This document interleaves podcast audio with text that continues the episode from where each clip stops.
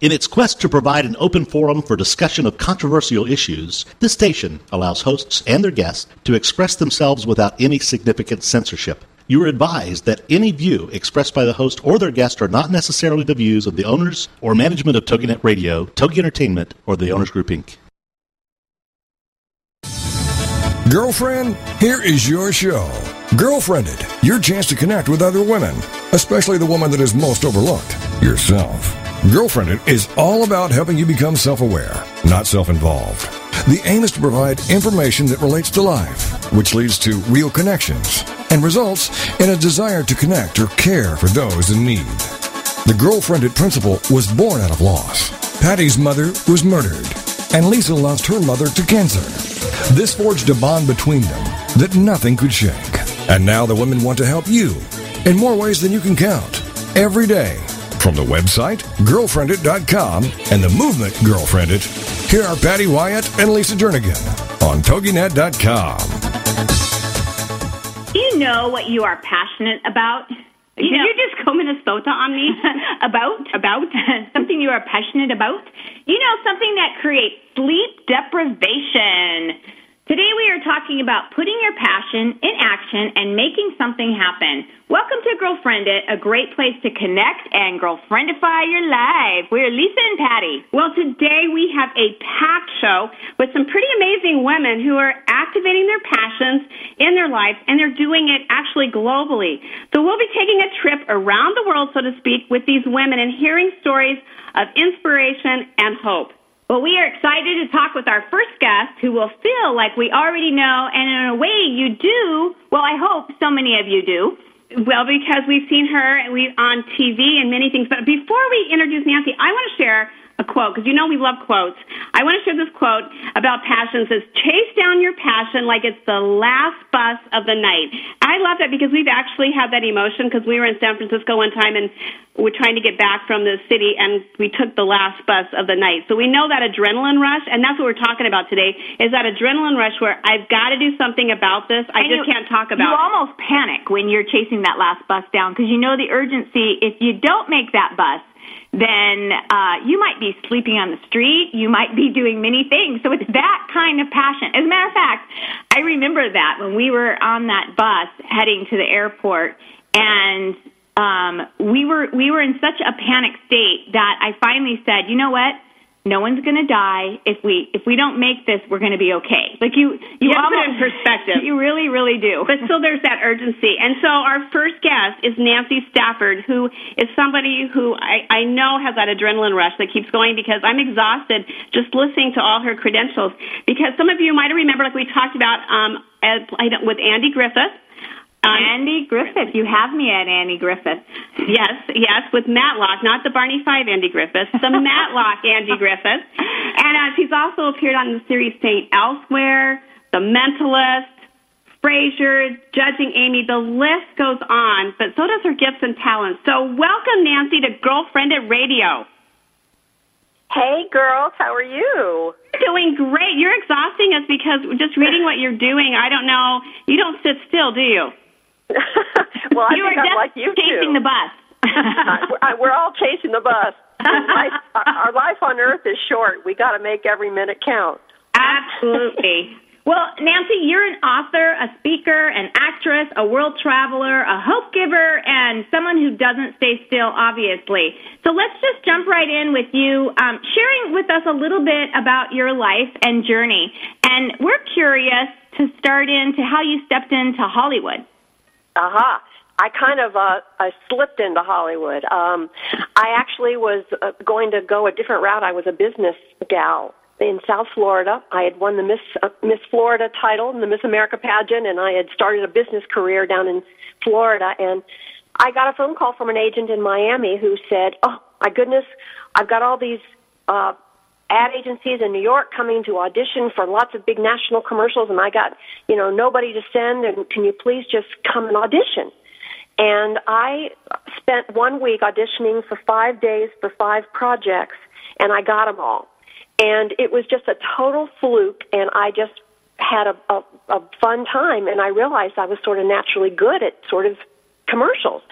So I started in the business doing commercials, and then I moved to New York to study acting, and I got my very first acting audition was a job for a soap opera that I got, and then moved to LA when that soap ended. So um, wow, I you were right around college age. Well, I was actually 20. I was old. I was old when I started. I was 24 when I was in New York and started uh, studying acting and started modeling with the Ford agency. And I remember Eileen Ford telling me, "You're really old, but I'm going to find you." You're going to make me a lot of money. yeah, at the ripe old age of 24, you're old. I was. I was the age where girls are normally retiring. So I did start Wow. this career. This is my second career uh, as an actor. It was my was my second incarnation. So um, yeah, I was kind of old when I started, but God just sort of blew the doors open for me because I think He knew that it was nothing I would have pursued necessarily on my own, but He had another plan. So He had to kind of make it easy for me to, you know, go right in. He gave me favor right off the bat. now, were you a believer at this time? I was a I was a marginal believer. I'd grown up in a wonderful family of faith, and I began a journey with Jesus when I was eight. But when I went off to college, unfortunately, as a lot of people do, I just sort of let that very important part of my life slide. I still considered myself a believer at that time, although I really was not living a lifestyle that would have been pleasing to God. And I kept moral values, but Yeah. um, I wasn't really walking uh, a, a walk uh, with Christ, and it, I came back to Him in a pretty radical kind of way. After I was, um, I had started St. Elsewhere, I did that, and then I um, was guesting on a billion shows way back in the mid '80s, and uh, I was at that point in time. Uh, I had a kind of crisis in my life, a health crisis. I was diagnosed with a severe skin cancer that had gone long undiagnosed, and it was. I was told by a doctor it was on my face, and he said, "You better get another career in mind because I can't tell you what you're going to look like after this surgery." Wow. Wow. Which rocked my world because Ah. I suddenly had to go. Wait a minute. I've built a foundation on something that is as elusive as my physical body. I mean, how ridiculous is that? Wait a minute. And it really challenged my priorities and my value system. And You mean that's So when- wrong?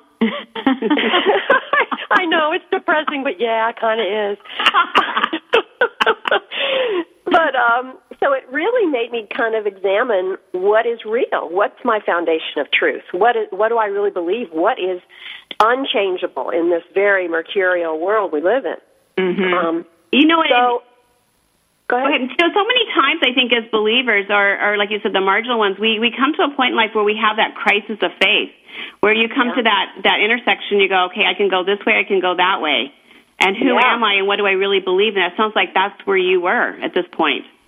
That's exactly where I was. But but the crazy part was that I still thought, well, maybe maybe Christianity is really it, but maybe there's more. Maybe there's something different.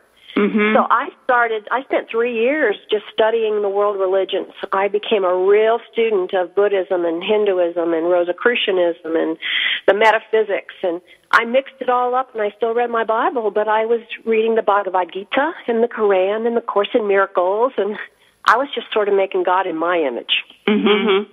and um, Yeah, well, And so and so many people do that, and because it's something that we can, it's a God that we can then control.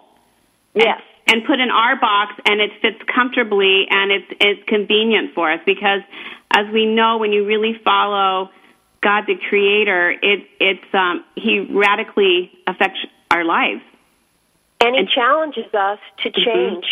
To be who he desires us to be instead, and and that was a lot of why I didn't want to have to, you know, adhere to a set of principles that were biblical because you know I was happy living with my boyfriend.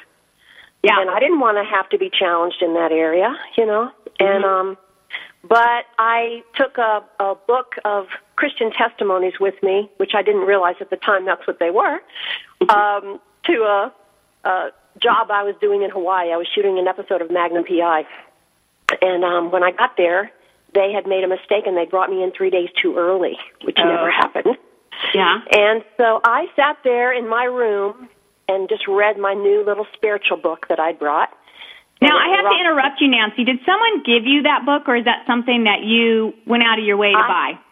I ordered it. It's a great question. I ordered it. It was on TV, and it actually still shows up from time to time. The book is called Power for Living, and it mm-hmm. was on a free offer. All you did is dial an 800 number, and it's put out by uh, the DeMoss Foundation. You know Nancy Lee DeMoss? She's become a mm-hmm. friend. Mm-hmm. And her family purposely put out every, I don't know, every five years or so, they re release the book. And they purposely create a commercial that is very kind of um, wide open. It, you don't quite know what you're getting as far as the book goes. And I think they're purposely doing it so that seekers of some kind, of all kinds, Want to know how to live powerfully. So they hear it. exactly. Exactly. And it's kind of like the secrets of a fulfilling life.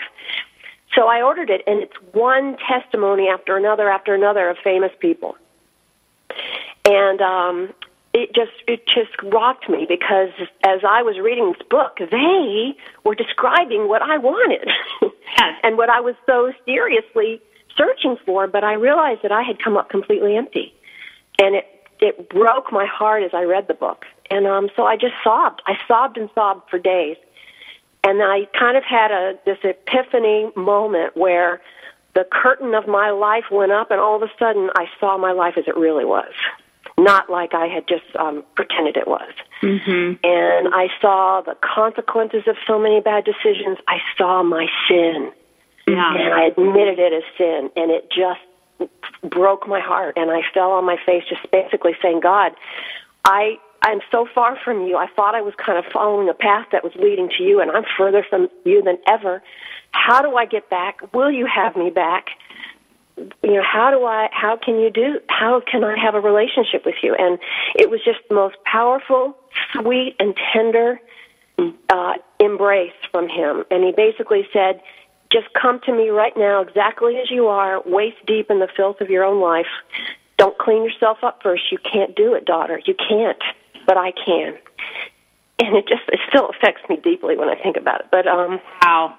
it's and the way he welcomes so, us all home You can so hear your emotions. And unfortunately, we are at our 15 seconds into co- uh, going into commercial. And I just love, uh, we're just like riveted by what you're saying here. And especially just when you come to Jesus and just surrender it all. So we are going to stop there, go into a commercial break, and we will talk to Nancy as we get back.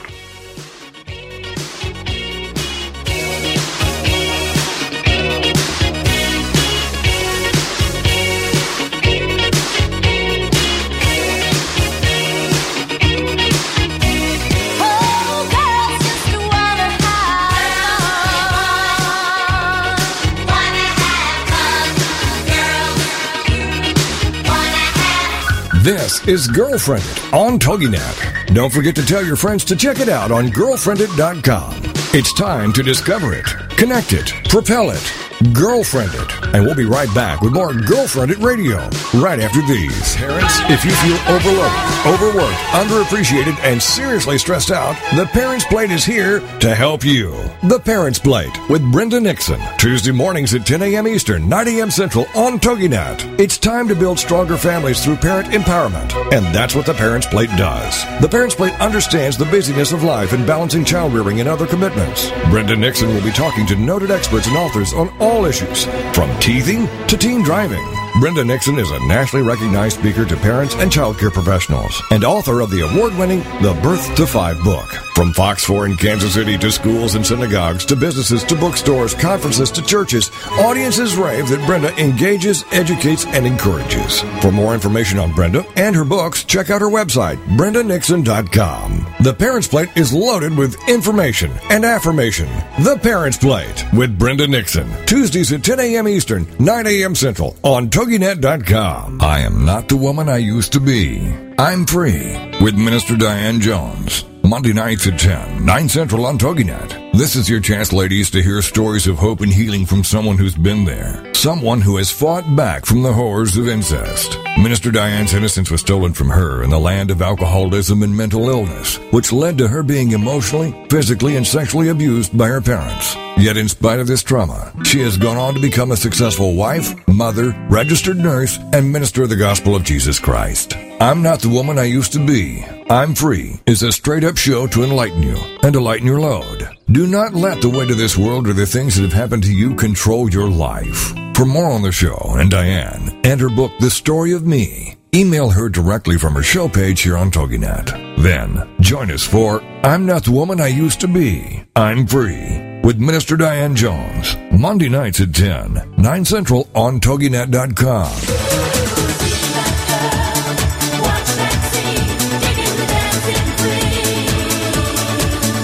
Welcome back to Girlfriended Radio. A chance for you to let your hair down, curl up with a mug of whatever you love, and have some nice girl talk.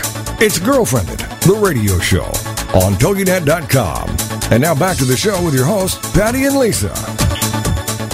Well, we are continuing our conversation with just a remarkable woman and, and, girlfriend, Nancy Stafford, who is an actress, a speaker, an author, but most importantly, she's a Jesus lover. And when we left our last segment, and Nancy, you were just kind of wrapping up the significant moment where you really realized who Jesus was in your life. Can you just kind of pick it up from there with us?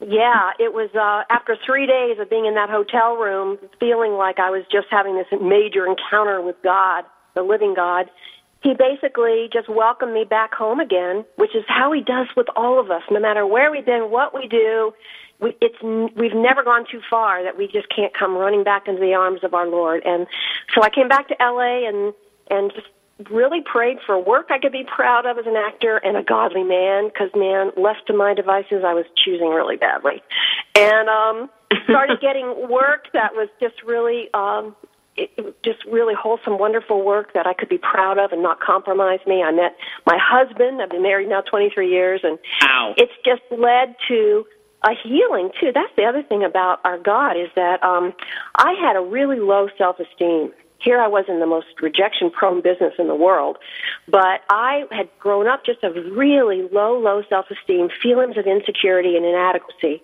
God began to heal that part of me by showing me what he thought of me. It doesn't matter what the world thinks, doesn't matter what you think. It's what the voice of God that whispers in our soul that says to us that you are a daughter of the King. You are accepted in the beloved and you are loved with an everlasting love and all these promises of who we are started to change me. And that's what really prompted me to start writing book, my books because um, I found that if if I was being helped and changed because of this love letter we call the Bible, I said, you know, this this could help other women too.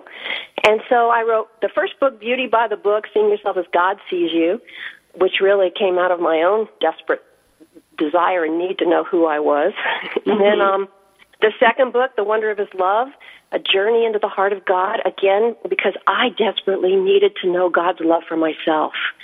And as a result, then, you know, I've written this book to let other people know just how incredibly loved they are by God.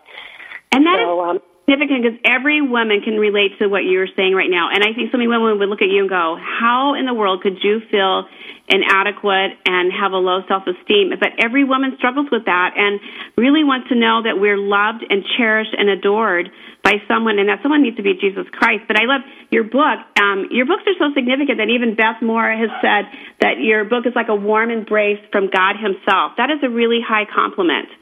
And, I was uh, so blown away by that. I appreciated that from Beth so much. Exactly. Well, continue with because we're talking about putting passion in action, and, and you discovered your passion and your love for Jesus Christ. And here you're in the midst of Hollywood, which so many people and, and so many believers go, that's just the darkest place. Why would? How can you be light in the darkness there? Can you just continue with you know what you're doing and what that looks like? Well, I think people would really be incredibly encouraged to realize that God is alive and well and living in Hollywood. there is a lot here. A lot going on. There is a lot going on. There are a lot of believers, both in the closet and out of the closet. Mm-hmm. Um, there are people who are performers like myself. There are writers and directors. There are people who head studios who are in charge of green lighting project at movie from for films and television that you see. And um, my prayer is to just ask the church worldwide to start praying for Hollywood. Don't throw out the baby with the bathwater. Prayer is what can change things, and um, we're seeing a huge amount of of new people coming to the Lord. We're seeing changes in what you're seeing on the airwaves. There's just all kinds of new activity going on, and it's because of the prayers that are going on. So please pray for Hollywood. Don't just condemn it and figure it's, it's hopeless and all is lost. It's not. Aslan is on the move there. And uh, that is so exciting to hear. And I know I have three children, and I keep telling them that, you know, we need to pray for Hollywood, and you guys need to consider going in that direction because that is where it, it, it seems to be the core that goes into our world that people see, you know, America through the Hollywood lens, and we can have an impact there rather than running from it. You're absolutely right. That's my encouragement too. Is if you've got a kid who is talented, who wants to be a cameraman or wants to be a director, or producer, or an actor, don't discourage them. Send them there.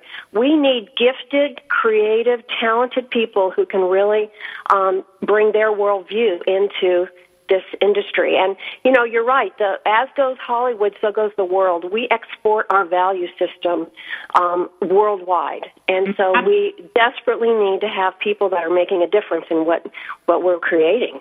Well, and the yes. media is not telling us that, like what you're just saying, there's a lot of good happening in Hollywood and Jesus is alive and well, but you don't ever hear that. You know, the No, average don't. Doesn't hear that message. So from you who's inside there, the walls that are, for you to say that, that is just so encouraging and, and to motivate us that we need to keep praying. And the fact Keep that you've been married for 23 years, that's like 100 years Hollywood life. It's a hundred years in Hollywood. That's right. and also, there's the other thing you need to do is when you do see quality shows that you like, that you do that do reflect your value system, that you say, yeah, it may not be a Christian show, but it's it reflects biblical principles. Support it. Watch that Absolutely. TV show. Buy the products that the sponsors are advertising. Buy Well, that movie ticket. that first favors we're what we, we are against instead of what we are for. So when we find those things that we support, let's support them and have a positive voice instead of always being the ones that are criticizing everything. Absolutely. And one of the things I hope your listeners will support is a movie that I'm that I just finished doing this last spring. We shot it in Alaska and it's not coming out until Christmas 2011, so you've got a long time to wait for it. But it will be at movie theaters and it's called Christmas with a capital C. And we And it's absolutely trailers. wonderful. That's awesome.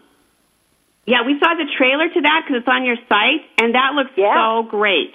Well, good. I hope everybody will watch the trailer and get your appetite whetted a little bit, and then encourage all your friends to go to the movie theaters next Christmas and watch this film. Absolutely. So, can you tell us a little bit back uh, about that movie? How it came into what what motivated the story behind that? Well, it's a really relevant story, and um, written by a, a wonderful gal named Andrea Nasfell, who's a wonderful screenwriter. And the story is about um, a small town in Alaska that every year just loves to decorate for Christmas. The whole town just galvanizes together, and they all do the Christmas decorations. But somebody comes to town and begins to challenge the, Daniel Baldwin character, who's our Grinch. He comes to town and and basically sues the city for a religious display of the nativity. Wow. So it's really very relevant for what's Yes. happening culturally right now. So it begins to divide the town between those that sort of agree with, yeah, maybe we shouldn't be doing religious stuff. And um, so it begins to split, and I play the character of the mayor's wife. Ted McGinley is my husband. He's the mayor, and I'm the wife. And my daughter and I, 10 year old daughter and I decide, no, we're going to do, we're going to try to bring everybody back together. And so we do a Christmas with a capital C campaign, which is basically the idea that Christ the Lord is the center of Christmas. It's not about tradition. It's not about, you know, religion. It's about being the hands and feet of Jesus himself. Jesus came to earth. And how, what, what would he do if he were here? He would love others. He would care for the needy and the poor and the sick. So we start to actually put feet to our faith and start collecting blankets for the hungry and the poor and the cold. We take food to others. We just start helping one another and mm-hmm. start being Christmas. And as a result, this man's heart changes because he suddenly sees a group of crazy Christians who actually started walking their talk. And um, so he he changes in the end, and the the town kind of comes back together again. And um, it's really a wonderful, very poignant, and very relevant film. I love that where you said, and they started being Christmas because so we can either sit in the pews and just hear about Jesus, or we can go out there and and be Jesus. And so many times we we need to be reminded of that to really start um, walking the talk and not just sitting there listening about it. We need to activate it. And I'm going to switch gears because we only have a few more minutes, Nancy. But I, you have totally tugged on our heart because we're going to Northeast Africa in January, and that is definitely where we feel that God, there's just a huge heartbeat going on with just helping um, those in the Middle East. And tell us a little bit ab- about SAT7 and the ministry making God's love visible.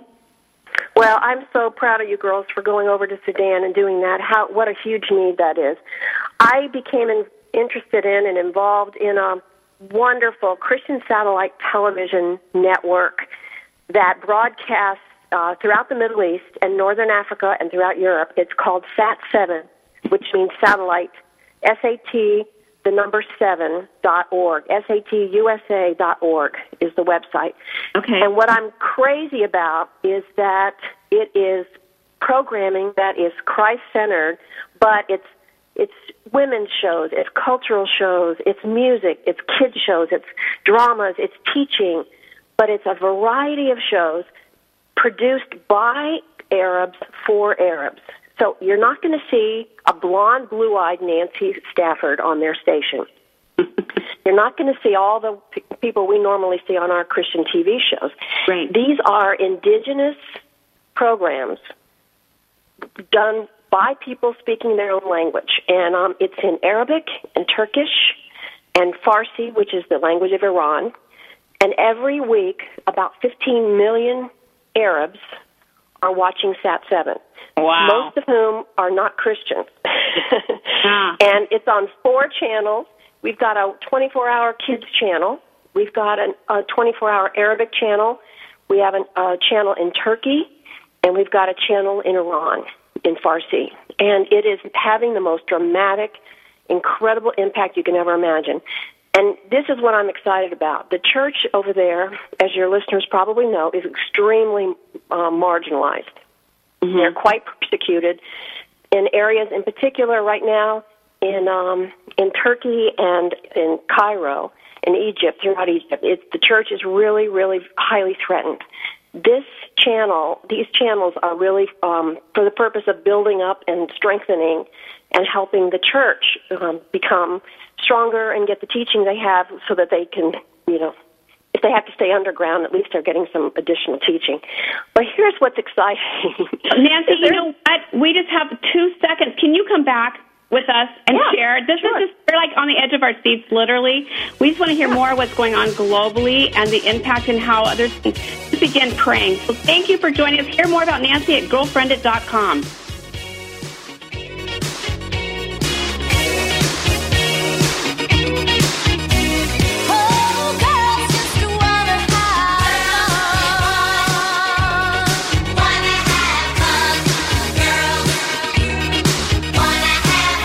This is Girlfriended on TogiNet. Don't forget to tell your friends to check it out on girlfriended.com. It's time to discover it, connect it, propel it, girlfriend it. And we'll be right back with more Girlfriended Radio right after these. Hi, everybody. This is Pete Six of Beatles and Beyond. Why don't we all come together and hear some of the tracks off the latest Beatles release on this radio station?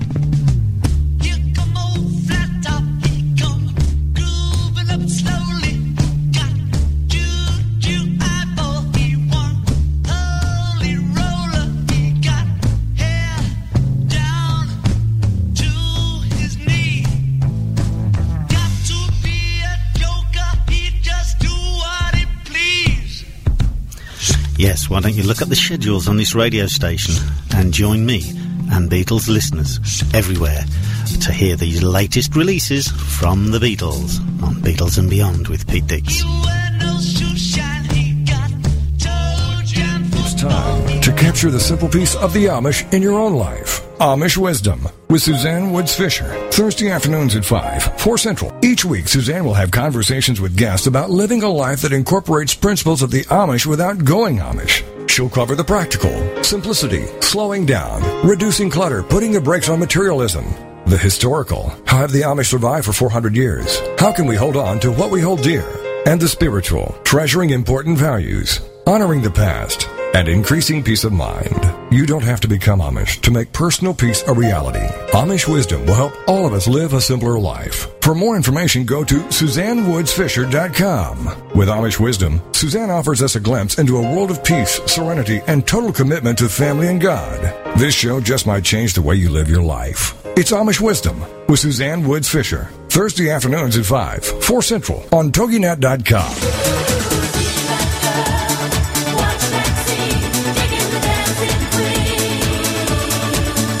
Welcome back to Girlfriended Radio. A chance for you to let your hair down, curl up with a mug of whatever you love, and have some nice girl talk. It's Girlfriended, the radio show on TogiNet.com. And now back to the show with your hosts, Patty and Lisa. Well, don't ask yourself what the world needs. Ask yourself what makes you come alive, and then go and do that. Because what the world needs is people who have come alive. and with that, someone in our life that is truly alive and shaking up the world, I would definitely consider her a world changer. We have Linda Higdon, and she's the president of the Global Room for Women. Linda, are you there? I am there. Hey, girlfriends. Hey, and Linda, you crack me up because um, one of the questions you asked for this morning is if you should wear purple or or mauve. Haven't heard the term mauve in a long time, so Definitely not mauve. Okay, so we're not sure what color you're wearing, but hopefully it's not mauve. Sorry. Linda, we are so excited to have you on the show, and you really are a mover and a shaker. And we want you you. to just explain a little bit about this global room for women, and and what where was your passion? We were talking about having that passion to the point that it's the same as running after that bus. So The last Exactly. of the night. the last bus of the night. So, matter of fact, we have to go back. We, we we will never let you talk. It's going to be all about us. Um, went and what changed? Washington D.C. and um, you came and, and picked us up. Speaking of the last. The last bus, and you already had a car full of people. And by the time Lisa and I came with our luggage, um, you didn't realize what was taking place in the back seat. But but Lisa was folded up like an accordion, and you said, "Let let me show you the sights." And Lisa, it was the first time she had been to DC, so I said, "Yes, Lisa would love to see this place." Lisa couldn't see anything because she was like as an accordion and body was like in agony and twisted in ways I never thought it could be twisted. And I gave Patty that look with my eye like, I'm going to kill you. I, of course, egged you and kept saying, let's go see this and let's go see that. And Lisa was way too polite to go, all right, enough. But we did get to see all the sights at night with you and your husband. It was Right. So, yeah, I remember that. We loved our trip to DC with you and have great fond memories. So enough about us. Um, let's go to about you. Well, you know, as you're reflecting on that, I'm thinking how many. uh It feels like so many years ago, but I think when you're following your passion and when God has placed something on your heart, uh it feels like you can travel a million miles in one day, and it feels like that every day for what we're doing. Um, well, first of all, thanks so much, Penny and Lisa, for continuing to following your passion because I think one thing we can all feel from you is that you come from the right place, and so you always fire us up. Uh, so the Global Room for Women was something that was laid on my heart a number of years ago. I, uh, like all of us, when we shape something new in the world as women, we really don't know in the beginning, uh, you know, where we're really going, but we just take one step at a time. So it was at a time in my life about seven years ago when my husband and I traveled to Africa, like you're going, on a mission trip, and we were in an area of searing poverty in Nairobi. And I remember when I came back after, after three weeks of that kind of traveling, uh, my life had changed. I remember, I always say, when I laid on my bed and looked at the ceiling fan rotating, and I prayed to God and said, What was I thinking about opening my eyes to that part of our planet and our world? And really, it was a struggle. I went through sort of a spiritual struggle. Do I close my eyes and pretend like I did not see it, or do I keep going forward? And I, I bring that point forward because it really is ultimately a choice. When we see that our lives are in a whole different context, in a broader global context or national context or about the other, it always is just our choice. God is not telling us what to do. It's what we choose to do. And then it was about a year later after I chose not to close my eyes and to keep looking and learning about AIDS in Africa that lo and behold, a woman should appear in my life. A colleague of my husband's uh, called us and said there's this Kenyan couple in Wisconsin, which is where we live, and we would like to tell you about them because they're coming by your home. Would you like to host them for an evening? So about three hours later, they showed up on our doorstep, and there was Mercy and Chidi Ogbonna from eastern Kenya, and uh, we found out within a half an hour that they actually live in the backyard of one of the orphanages that we visited two years prior on our trip to Africa. And So it was one of those very profound God moments. uh huh. And uh, at that point, Mercy and I became very good friends, and a whole new chapter of my life, which led to the Global Room for Women, began. And it is the power of what happens in our lives when we open ourselves to women from other cultures, especially cultures in developing countries or conflict zones. So, what I would say, cultures that are very different from our own. And um, I wanted Mercy to be known by as many American women as possible. So through my job in Washington D.C., I, uh, which was about connecting women internationally, I brought Mercy on some teleconference calls and gathered a bunch of American friends and American women so they could talk with her directly about her work reaching out to the widows, the grandmothers, the orphans in Africa. Uh, she now has a very successful AIDS operation. And at that time, I realized, you know, it really is about girlfriends. It really is about talking uh, at a level in our authentic voice, sharing what's on our hearts with women who are from these other cultures. We usually, typically, as a, you know, many of us go into these calls thinking, uh, you know, the stereotype is we're here to help. And then what we find out is we are in this relationship to grow and learn. And uh, that's exactly what happened to me. The teleconferences proved that many American women were interested in talking to women in developing countries. And here I am two years or three years later, and I've developed a global room for women where every week on the telephone we bring women from, uh, for example, the last three weeks it's been a woman from Israel and Palestine, how they're bringing the Arab and uh, um, Jewish women together for really deep healing work. And uh, so we had like three hours that, over a three week period where American women could call in on a teleconference call, and we were in conversation with these women and really learned what's truly going on in their lives. And I tell you, there are lots of surprises, and it's a lot more hopeful than many of us would believe because of what we hear in the news. Exactly. So that's what that's what we're doing in the global room. We're um, bringing a woman from Haiti, a woman from Kenya, uh, a woman from uh, Australia, talking about indigenous cultures. Um, and typically, it's about uh, what I would say marginalized communities of women in the world, um, and really learning what they're contributing, what they're offering in response to a need that they see in their region of the world. you know what? Uh, nothing, nothing too small. Nothing too small. And you know what is so cool is like you discover because I think so many times, especially in our westernized culture of America, we see just one dimension of life. And when you truly get out there, and like you said, you know, it kind of wrecked your heart when you took that trip to Africa, and you start seeing women that we really are more the same than we are different. Even though we come from different cultures, we all have the same heartbeat and longings. We just are finding ourselves living in different areas with different, you know, circumstance situations, but our longings are the same, and our longings to connect and and and want another woman to understand our heartbeat. And that's what's so Exactly. doing with the global room for women is you're bringing these women together. And I know Patty and I, you know, we we are so motivated by that verse in Revelations, and of course I don't know the exact address, you know, because we always go it's it's in the old it's in the New Testament.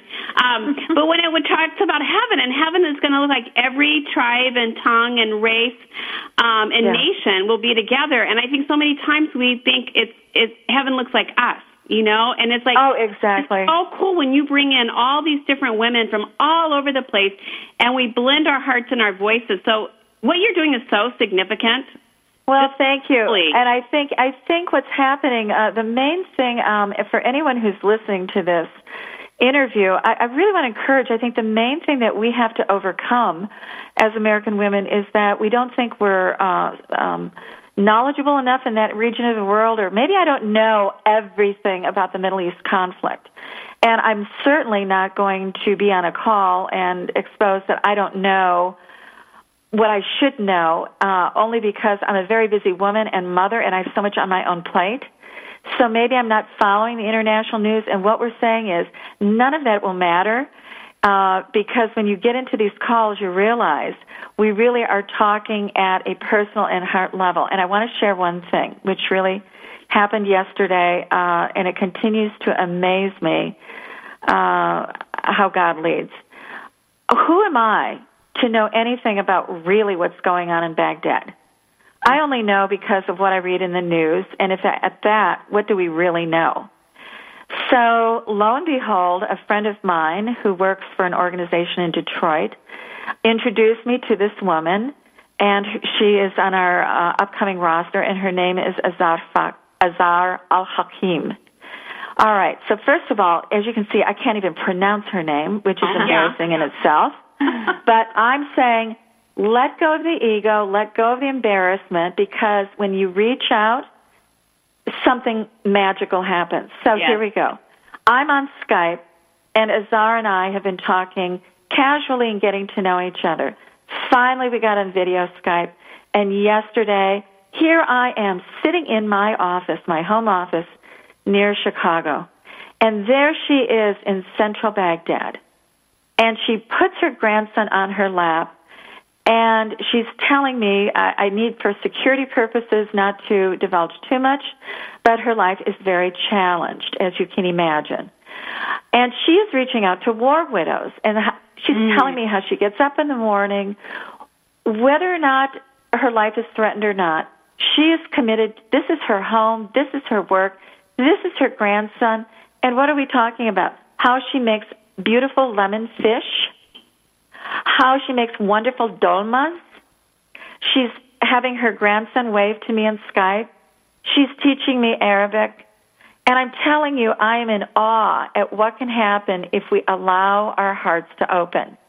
Here's and you know what? Right there, Linda, on on just allowing our hearts to open. I have to cut you off because we are No. done segment. But um, you are amazing, and we love your heartbeat. And we we would really like to encourage women and, and those How can they find listeners to go to girlfriendit.com and we will put on there how to get to the global room for women. And so women all over can connect globally and like you said, not to be intimidated, not to like I'm too busy and I can't do it, but just go make it happen and be world changers. Thanks again, Linda.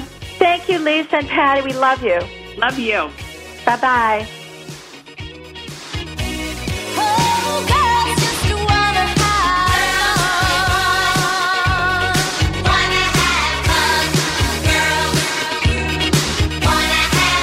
This is Girlfriended on TogiNet. Don't forget to tell your friends to check it out on girlfriended.com.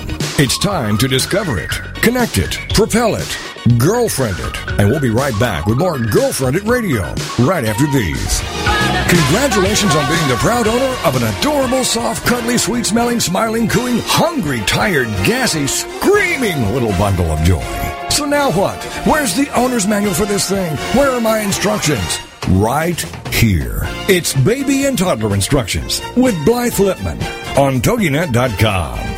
Infant care specialist Blythe Lipman has worked with babies for over 20 years and works extensively with new parents, providing workshops, in home visits, tips, and daily phone calls to ease those frazzled nerves. With baby and toddler instructions, you can get the advice you need on how to survive and enjoy your baby's first year. For more information on Blythe and how she can help you, go to babyinstructions.com. From 32 ways to stop a baby from crying to 14 ways to get a baby to eat and so much more. It's Baby and Toddler Instructions with Blythe Lipman on TogiNet.com. Vision Onward is a mission. Vision Onward is passion. Vision Onward is compassion. It's God's power being shown in the world today with the guidance of the Holy Spirit through Jeff Holly and his family. And now, it's here on TogiNet, Monday evenings at 9, 8 central. Vision Onward began over three years ago when Jeff and his family felt that after sitting in a church for years, they had come to a place in their faith where they were tired of sitting around and talking about their faith. They actually wanted to do something about it. So they decided to use their time, treasures, and talents that God had blessed them with to help those who have, by no choice of their own, been born into a world of poverty. So they walked away from the American dream, which they realize is actually a nightmare, so they can help others find hope in what seems to be a hopeless world. For more on Vision Onward, go to visiononward.org. This is truly a God led adventure of the heart and humanity, making a difference for Christ. It's Vision Onward with Jeff Holly, Monday evenings at 9, 8 Central on TogiNet.com.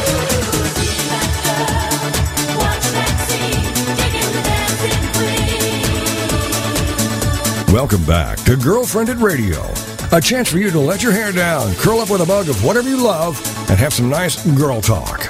It's Girlfriended, the radio show on TogiNet.com. And now back to the show with your hosts, Patty and Lisa. We have our last world changer on the show, and Not the last one forever. Not right? the last one forever, just for the show today. she is very passionate, and we are so excited because she is actually our editor. It's Kim Miller, and she's a senior editor at Tyndale Publishing Company. And we love Kim and we love the team at Tyndale. So, Kim, we're so excited that you're going to chat with us today. Well, Patty and Lisa, it's great to be on with you, and I've enjoyed the time we've already worked together and look forward to the months to come. So thank you for having me. Well, we um, we have been looking forward to this. We we're spoiled because we get to talk to you other than being on the radio. But now, Right. all the other listeners get to talk to you, and we just want you to share with them a little bit about how you discovered your love for literature. Okay. Well, for me, it started in the second grade, and I had this wonderful teacher named Miss Boots, and I still remember her. Two things stick out. One is that she read Little House in the Big Woods to us. Yeah. I had never heard of that book. Never. This was before you know Little House on the Prairie was a TV series. I, I think But I- you're getting all of us right there. Okay. Well, I suppose you watched Matlock too. yeah, I saw it was Nancy Stafford. Yeah, Nancy Stafford was on already, right? Yes. She on today? Yes. In fact, I just wanted to throw in that I had a chance to hear her speak at a retreat a few years ago, and she is a woman to listen to. I mean, Really? she has an incredible Wow. story, and uh, I'm glad you had her on. But anyway, back to Miss Boots. So she read this story, and I remember standing up when she finished it and just saying, "Where can I get more of those books? I love them." And so anyway, I still have my complete series of yellow Little House books that I will never part with, even though I have no daughters, so I don't know that anyone else is ever going to want them. but for me, that reading those books was the first thing. The second thing was she had a little self-published mimeographed newsletter called The Purple Pig. And again, second graders, we were invited to turn in little notes. You know, like I remember Kelly and I went out and played at recess today. You know, those kinds of really brilliant writing. Uh-huh. But that was the first time I saw that you could write. And for our little class, because we knew everyone in there, it was interesting. So those are very little beginnings. But since then, I have always loved to read everything I can get my hands on. If there's nothing else, I am one of those people who will read the cereal box, you know, just to have something to read when I'm sitting down. So. I got to tell you, Kim, that is so funny because I read the cereal boxes. When you're sitting there, it's like, yes, has to be a continuous thing. And sometimes if I'm too lazy to go get the Bible or, or my book, because I usually have a book in every room, and um, I will read the cereal boxes. And I think, okay, I can't believe I'm reading the recipe I put on a really cereal box. bad. We're talking about you behind our back. Carrie and I over here are talking about you because it's bad. But you know, I love that you said you had Mrs. Boots because everybody Uh-huh. needs Mrs. Boots that kind of stirs a passion, right. let's discover a passion in us. Well, Exactly. and mine was Mrs. Webb, and she read The Mouse and the Motorcycle. And you're right. Oh, right. That really created this passion to I could not get to the the library fast enough. Well, and I gotta I gotta tell something on Patty because Patty loves books. I mean, we both love to read, um, but Patty actually confessed to me one time that she sniffs the pages of books. She likes to crack open a book and smell the pages and breathe Oh, in right. the experience. So I don't know about that. You know. well, when I when I walk into Barnes and Noble, which I go to every Sunday afternoon, I visibly relax. I mean, it's the smell from the cafe and the books. Yes. You know, there is something about that combination. And Lisa, I'm sure you, you know, especially with the coffee part, relate to that. So I, I take in the coffee part. I, do take the book pages. I definitely sniff the page. You're right. It's a full ambiance. It's an experience. Well, Kim, you'll have to come join us at, at Barnes and Noble because we love to go there and do our writing, and we sit at those little tables there with our coffee, and, and we go find books. We actually go find books, and we we have little um little kind of competitions of what book would we are we drawn to, like the covers and stuff. So we kind of make it a fun experience. Okay, And absolutely. We have to tell you that we literally she sits down and I will go to a table and I will um pick out three books. Uh huh. That got our attention, and then she has to go see if she can pick out the same three books that gets our attention. We're twelve. Oh, Hey, a we are little competition. That's great.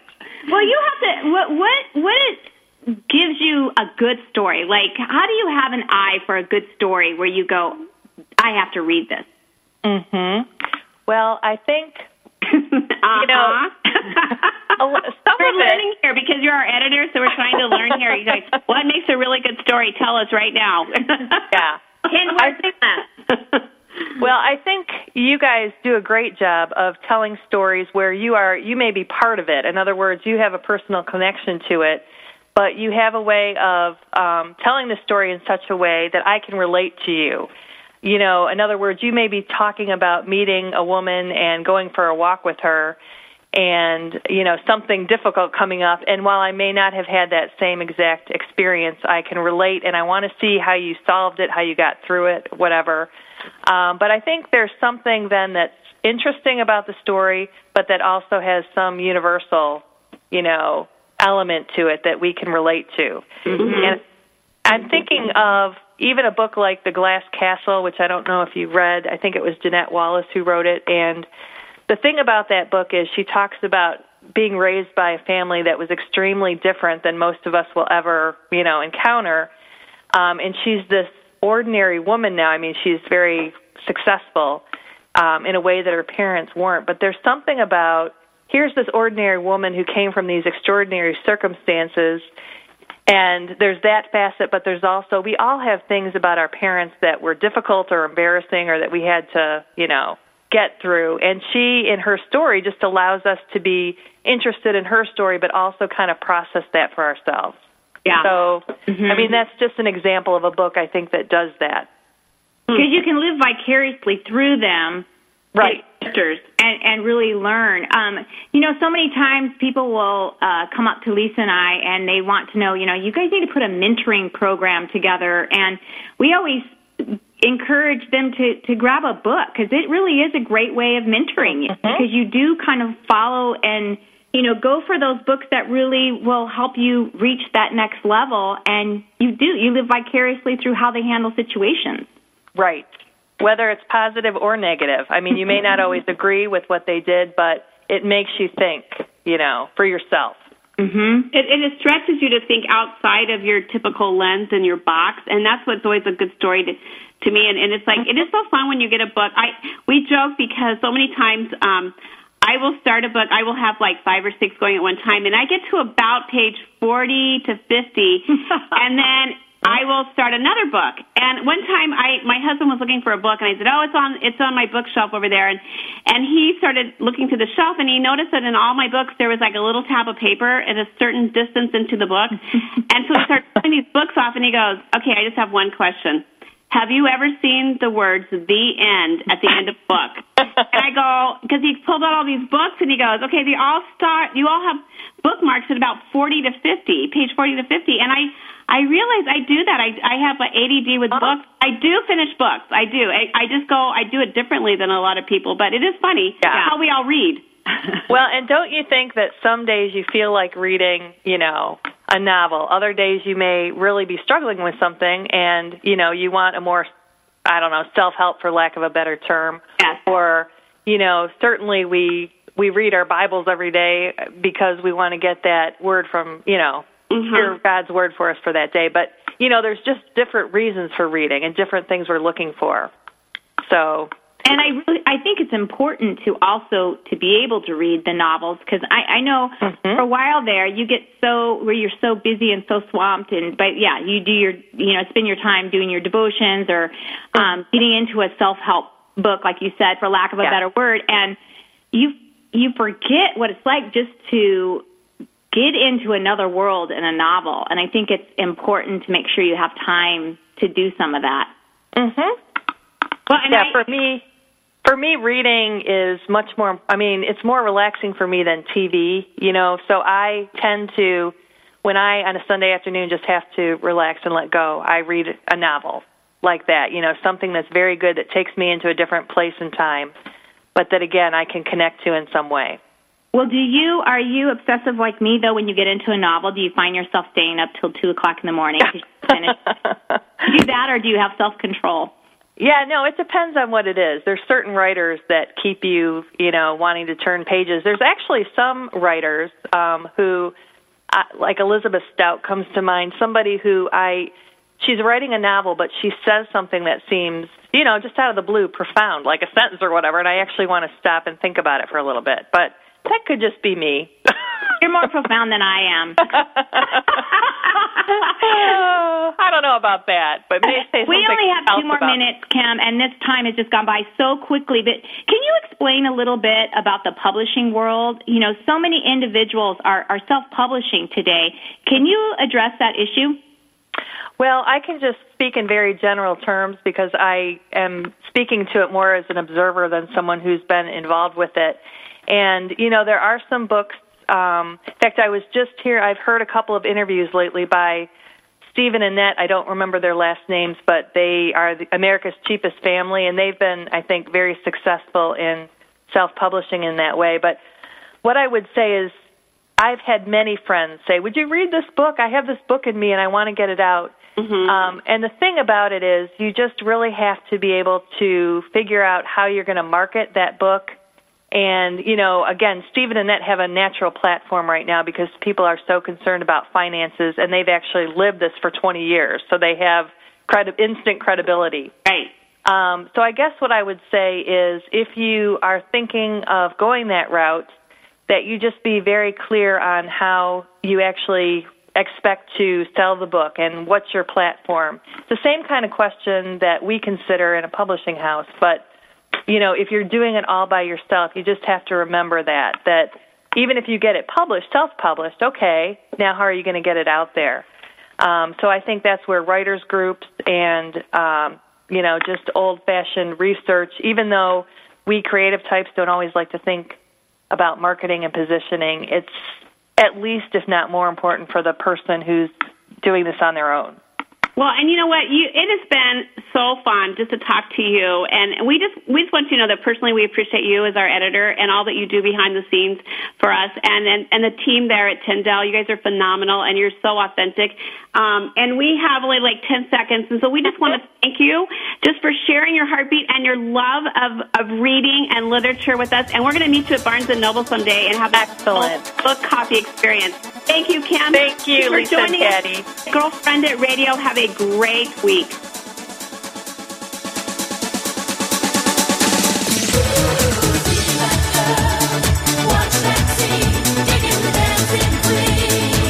Thank you for being a part of this special program, Girlfriend It, the show dedicated to the most important woman you know, yourself. It's the show